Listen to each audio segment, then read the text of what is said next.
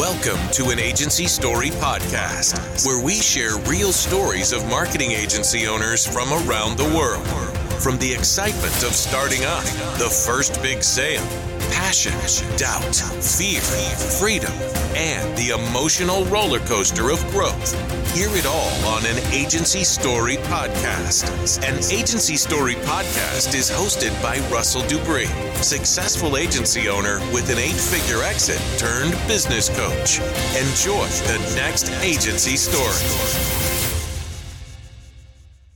Welcome to an Agency Story podcast. I'm your host, Russell. On this episode, we have Nicki Purcell, the president of Insite, a digital agency based in Dallas, Texas, that provides design and development services for technology platforms. I'm not sure you could have more descriptors for my relationship with Nicki. From client to coworker, collaborator, and friend, I'm very excited to have her on the show. Having a unique perspective as a non founder running an agency, Nicki offers valuable advice for agency leaders, such as surrounding oneself with great people who fill the gaps or blind spots creating a roadmap for success, and staying true to one's goals. She emphasizes the importance of perspective, context, and being a calming voice amidst the noise. Enjoy the story. Welcome to the show today, everyone. I have Nicki Purcell with Insite with us here today. Thank you so much for being on the show today, Nicki. Thanks for having me. It is my pleasure to let the folks at home know this is a special episode. This is probably the person I've known the most a friend, colleague, client, fellow UT fan. There's probably a lot of adjectives we can throw in here, but uh, yeah, this is a special one. I appreciate it. It's fun to get to reconnect. Always. If you don't mind, start us off. Tell us what Insite does and who do you do it for? Insite is a digital agency we're based here in Dallas, but we work with clients across the globe, primarily in North America. We are a software development firm. We do website development as well as business applications and even some native applications. Fortunately, we've been in a position to do this for a long time. We are celebrating our 25th anniversary since the company was founded this year. 25. I'm only 24, so it's been around longer than me. Now, yeah, I haven't been here 25 years, but at least the company was founded in 1998, mere eight years after the commercial internet was born. So we've been around for some time. That's crazy. I want to get more into that. What's behind the name? Where did the name originate? Insite was founded by Adrienne Palmer, and she is the quintessential entrepreneur. She wanted to develop a new company, get things started, love technology. One of the things that she recognized is it wasn't about learning everything you could about the web and how to help solve clients' problems. It was to gain insight for herself and to be able to learn more about her own personal journey and why it was something that was important for her to start this company. Insite made sense. It's I N S I T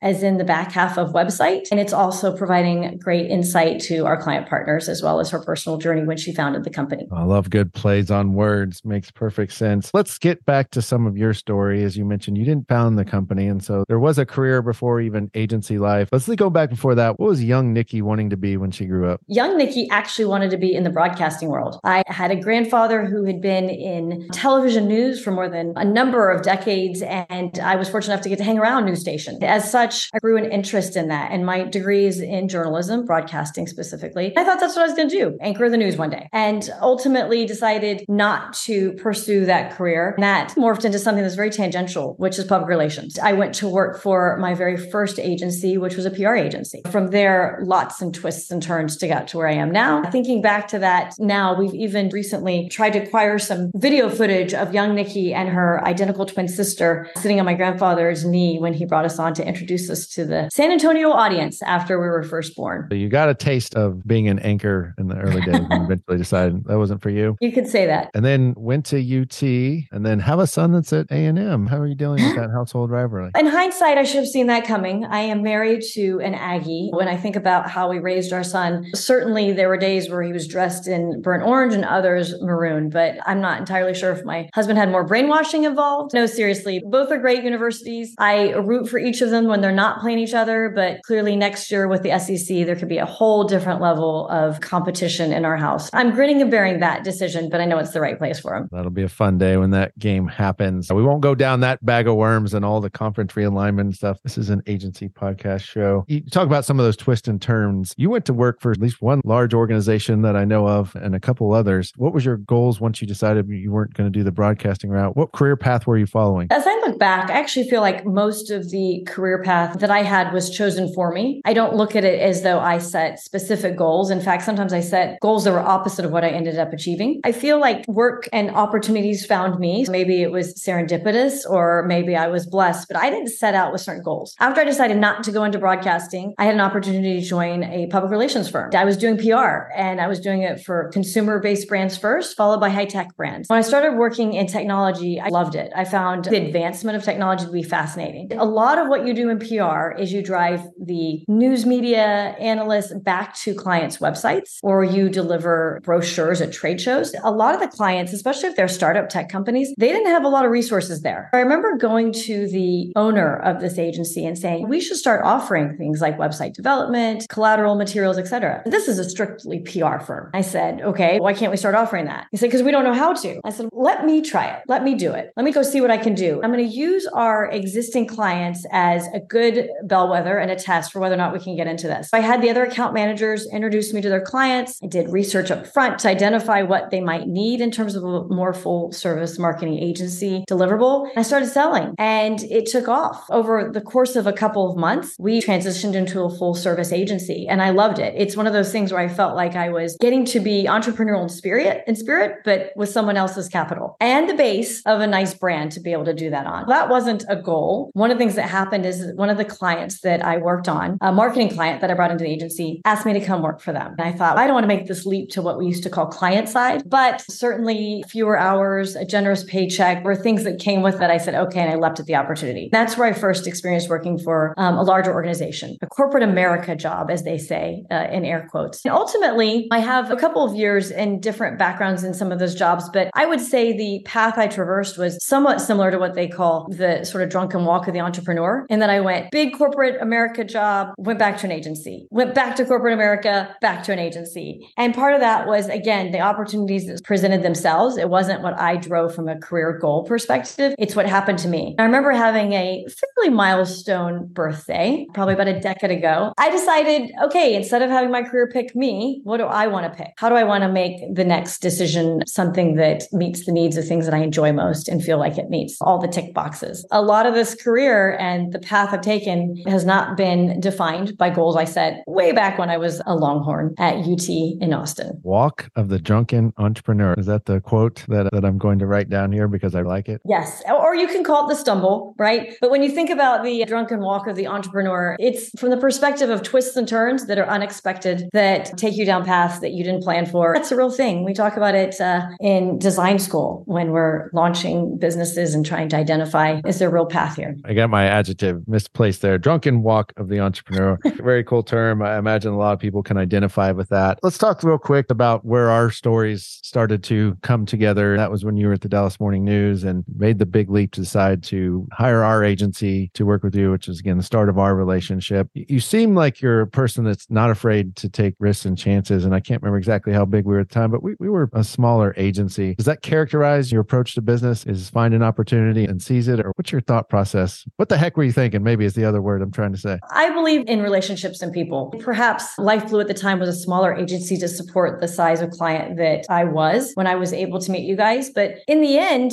there is risk, and you always have to offset that risk and identify what plan B, C, or D might look like. The relationship was strong. The consultative process and the ideas that were brought forward were stronger than anything that we felt we needed to pick something that was what I call maybe a safer bet at the time. When you ask, am I potentially that risk taker or am I more risk averse? I would say that as long as I felt like I always kept a strong network and I work hard at, at keeping that going, that I take as big a risk as I feel necessary to make a step change or leap change. Ultimately, it's proven itself well in, in corporate America jobs and elsewhere. A lot of people live in fear. And sometimes when you set goals for things that you actually want to achieve, that's the most common way of doing it. I remember somebody giving me advice once and they said, okay, when you write down all your goals, also write down all your fears. Because if you don't know them, you can't address them. You might actually step on one of those or ignore something that you naturally should have take you out of your comfort zone if you chase the goal. Ultimately, the risk is there, but the larger risks often come with larger rewards. And in that case, it certainly paid off. As long as I've known you in this episode, I've already picked up a couple new Nickiisms that I find inspiring. When you got your goals, write down your fears. I can see where that would be very helpful exercise. And it's about effectively risk mitigation if you know what the risks potentially are. We're not going to spend a lot of time on it. And I'm sure people are like, come on, Russell, do that. But you eventually came to work at Lifeblue and take over the helm, go back to the agency world, go back to the small business world. Talk a little bit about that moment in time and what that leap and journey was like for you and what you were thinking in that time frame and that particular step of your drunken entrepreneurial path. It came from um, a lot of things that fit into it. I had finished what was my second stint as an officer in a publicly traded company, very large corporate America experience. Naturally, there are great things and there are challenging things. When you're looking for that next opportunity and deciding what to do, there's a lot of questions that flood in. And I'm sure that's one of the times that exercise I described of writing down your fears as well as your goals came into effect. This was probably one of the only times I gave myself a real window of time to think through what it is that I wanted to do next. It wasn't expected that I would leave to go to a much smaller company and be there as a lead. I chased what would be a natural career track position, was fortunate enough to win that role, was made an offer. I remember the day I called my husband and said, Guess what? I got the job. He said, That's fantastic. I said, But you know what else? I'm not taking it. There was a long pause and he goes, What are you talking about? Sometimes you have to get something that you're chasing for so long to realize you don't want it. There was a real hesitation in me taking that opportunity. I went back to the drawing board and said, Okay, think through this. What is it that you want to do? It's funny at the time, completely serendipitous, had nothing to do with what was going on career wise. I had moved into a relatively new house, was attempting to decorate it. I'm terrible at decorating. My twin sister got those genetics. I did not. I was looking on different sites to select art for my home office and pick a painting. There was a painting, and I can see it now. I stare at it quite frequently, but it is a painting of a fork in the road. When you're coming up to this fork in the road, it's trees, but way off in the distance, faintly, you can see this person walking down one of the paths. And you see well off in that distance, even further, uh, the outline of a house. It's a home. The other side, going to the left, is blank. And the name of the painting was When Going Left Wasn't Right. And left was away from the home. Personally, I have three boys. I felt as though the position that I won and that was my consideration set would have put me back on the road quite a bit, traveling all a lot of times and actually quite a bit internationally. I felt like I wanted to be more present and more home and be able to focus on a better balance of life if that whole work life balance thing even exists. I was excited about the opportunity of thinking about a very different position that I had held. That became a great opportunity when there was the chance to join Lifeblue, something that was already somewhat familiar to me after having worked in partnership form as a client to be able to to join and, and take that leap. That was a, an overview of how I ultimately made that decision. Yet another inspiring part of your journey. Not even sure if I even knew that. Gosh, this is such an enlightening conversation. Obviously, you've gone down a path and for very good reasons, and you've had this amazing opportunity with Insite. What did that represent for you in the next step in your journey, your drunken entrepreneurial journey? To be clear, I am sober, um,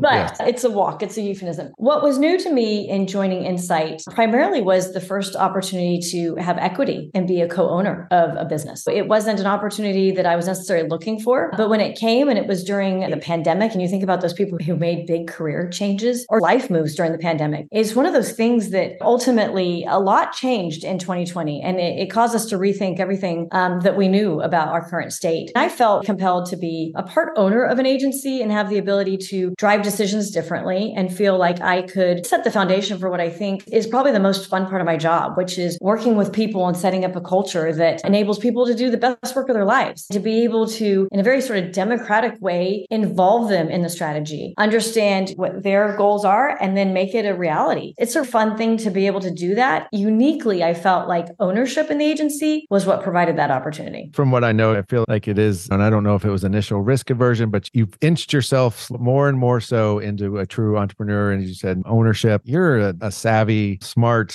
hardworking businesswoman. Has there ever thought ever crossed your mind? Maybe I should go start my own agency from the ground up, be a hundred percent owner and do that? Or is that not appealing to you? The short answer to your question is no. I never thought about it. Seriously, there was um, a conversation for a period of time um, where actually my twin sister and I thought about let's go start our own thing, the two of us together. Um, but outside of that fleeting moment, which was fun to think about, but never fully vetted or explored, perhaps because I have the experience in business and the thought there, I wanted to make sure that some of the groundwork was already laid, some of the processes were in place, that there was brand recognition already. Those are things that have significant value. The ability to be able to come in, have some ownership, but also lead a company with those things in place is difficult to even put a value on versus having to build those all the way from scratch. Now, I'll tell you, it is daunting in a different way. When you've had a history of now 25 years, you got to make sure you don't come in and you're the one that screws it up. Can you imagine if on your watch everything sort of changes or goes the wrong direction? That would be the opposite. When you're an entrepreneur and you're starting it and you make mistakes, it's expected. People say, of course you're going to make mistakes. That's okay. Pick yourself back up and get back to work. When something is established, successful,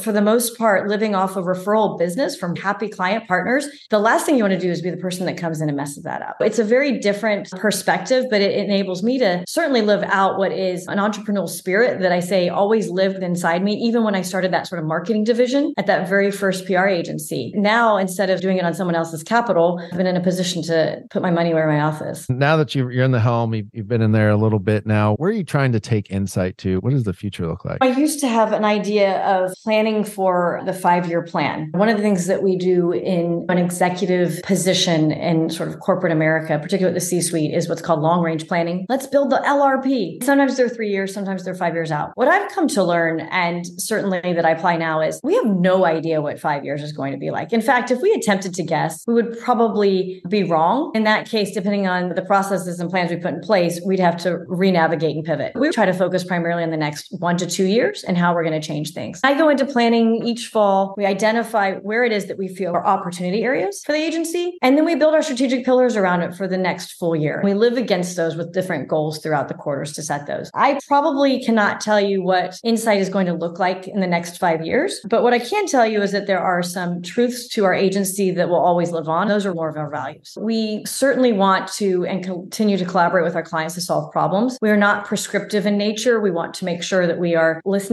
and that we're providing solutions that create value for them. People say, yeah, you always want an ROI, you always want this. Identifying the right clients for us, making sure that we're staying abreast of the horizon and bringing good solutions to our clients is what we've been doing for 25 years. Quite frankly, we want to continue to do that, but make sure that we're having a lot of fun along the way too. Got to have fun. Someone that's, I think, again, in a unique position. A lot of the folks that have on the show and a lot of folks that lead agencies, period, are the owner or the founder. I don't know what the exact percentage breakdown, but you're in certainly unique territory. What's an advantage you feel like coming in in your shoes, not being the owner founder? And what's a disadvantage, something you've had to overcome? I would say perhaps the advantage coming into something that already has a rich history is the fact that it does have a history. You've got a team of people who have gelled, worked together for a number of years, and already have processes in place, and they've been successful. You're not coming into what I would consider to be a turnaround situation, which is what a lot of my roles in business have been. I was one of those people that I was tapped on the shoulder and said, Hey, can you go solve that problem over there? And say, Gosh, I'm not even in that department, but that was fun and interesting. I usually had around a two year, maybe three year max time period to take an area of the business that might have been struggling and to turn it around. Coming into a business like Insite, which is a digital agency that's had a rich history, I didn't need to do that. So that was definitely one of the, the benefits that it was a strong company and I was able to come in and then say, Where can we take this? Maybe one of the downsides and one of the challenges is if there are opportunities for change, or maybe I'll refer to as evolution. Some of the challenges is that the processes in place, the people, et cetera, may be a little more averse to change. We've always done it this way. Why would we change? Why would we be open to a completely different perspective? I would say more on the operation side of the business is where I started taking a look at things that I thought were opportunities to be able to optimize, making changes, whether it's our sales process, whether it's how we ultimately manage invoicing or for time and materials or for value based pricing or how we go down the path of stage gate process and approvals, et cetera. All of those things I felt were open season for evaluating, asking questions for why it's done that way, and being able to potentially pepper in a different um, perspective to see how it might work. Some folks reluctant to change or to try things if they feel like it's been proven. Makes total sense. Again, from a unique perspective, and other owners out there might be interested in this because I think a lot of owners talk about have a goal somewhere down the path, depending where they're on their journey of this idea of succession planning, this idea of at some point someone else is going to step in the helm while they go do whatever the, the next stage of their adventure is. What advice from your experience and, and insight do you have to those folks out there when evaluating the decision, when bringing someone in can make that better, smoother, set up that person for success? I think what you're asking about is what I call succession planning. If I think about the next person that might come in and, and step into Insite, it's not any different than I'd give advice for anyone that stepped into any position I would have filled or that I took myself when I stepped into a brand new position. And that is to know where your strengths are. You might be leading an agency, you might be the founder or even owner of it, but it doesn't mean that you are the best person to do every role there. If you have a good idea of where your strengths are, make sure you find good people to surround yourself with. Let them be the people that are best at what they do and get out of their way, quite frankly. Because you're in a leadership position, it doesn't mean that you are then the best person to do every role. That's a piece of advice I would give for anyone who would step in is to surround yourself with great people and particularly people who fill the gaps or the blind spots that you're aware of. The second thing is I think it's very overwhelming to come into a new role, any leadership role, not just one leading a company, but any kind of executive or management team role. I like to read business books, and, and one of the best ones is where it set out the criticality for a 90 day plan. For me, it's something that I live by. Every time I come into a new role, I say, okay, got to build the 90 day plan. My team will probably laugh because they'll remember the original presentations of my 90 day plan that I shared with them after joining. And it was pretty ugly. It included clip art. And I have designers I lead that were probably covering their face in shame. But besides how, how it was designed, it was meant to provide a roadmap for what they could expect as well as what I could hold myself accountable to. There are so many areas to focus in when you're a leader in an organization that what you have to do is identify what you're most pressing and then make sure that you stay true to that in order to have some goals that you can accomplish within the first 90 days. Wonderful. Write that down, folks. Another quote.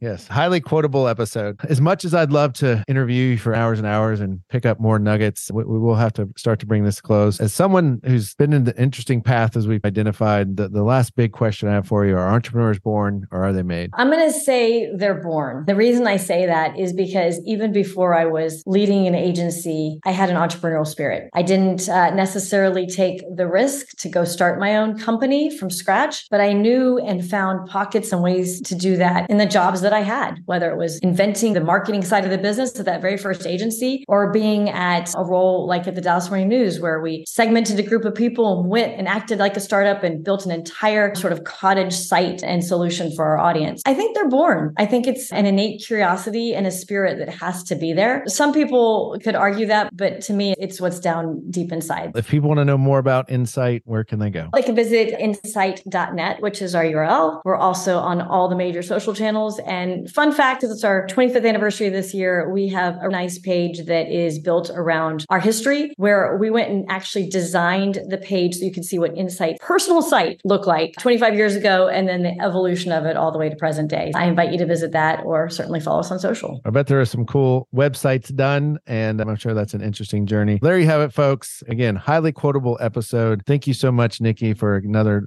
opportunity to sit down and share your story and learn more about all the awesome things you've done in your career. Appreciate you taking the time to be on the show today. Thank you, Russell, for having me. And hook 'em horns. There you go. Go horns. We hope you've enjoyed this episode of an Agency Story podcast, where we share real stories of marketing agency owners from around the world. Are you interested in being a guest on the show? Send an email to podcast at performancefaction.com. An agency story is brought to you by Performance Faction. Performance Faction offers services to help agency owners grow their business to $5 million and more in revenue. To learn more, visit performancefaction.com. On Monday, I got to teach a class at SMU. I do it as a guest lecturer, like once a semester. Well, I was in the class and we were talking about much more technical, less fun things like search engine optimization and Google Analytics 4 and how it's impacting and content strategies. He stopped me and he said, Hold on a second. Aren't you identical twin? I said, Yeah. He goes, Did I make up this story or did it happen where you guys pulled the old switcheroo on stage at work once? It's actually a true story. My sister was the chief marketing officer for a company and decided that they needed to rebrand brand. She had only been at this company for a few months. So most of the people there, hundreds of people in the company, didn't know her or didn't know that I even existed. Given that our lives are somewhat similar in marketing, web development, and all those things, she said, okay, let, help me brainstorm. What should we do to kick this off? This big sales conference we have to do. What we decided to do was have me come out once she was introduced. And I came out on stage. I had the first like four or five slides of hers memorized, and I started delivering the presentation. When I got to the point where I said, you might be wondering why we should rebrand, and it comes down to differentiation. Like, for example, you might think I'm the best best person to stand up here and give this presentation, but I'm not. It's actually your real chief marketing officer. And then I introduced her and she walked out. The place was so A, confused, B, chaotic and crazy with laughter, and three, with a standing ovation. It was a, a phenomenal way to introduce a fun topic that in hindsight, we could only ever do once. I love that it worked because that's probably one of the most frequent questions I get when people learn that I'm an identical twin is, did you ever switch places? I was like, okay, yeah, we have one of those stories too. I guess it would have been cliche that I was hoping we'd get a twin switch story in here somewhere. How do you know halfway through the podcast, Carrie didn't start talking instead of me? It's true. This is true. For the folks at home, it is actually very hard. I've had both sisters in the office and I have probably mistaken one of their identities at one point, flippantly walking by. It, it can happen. That makes life fun.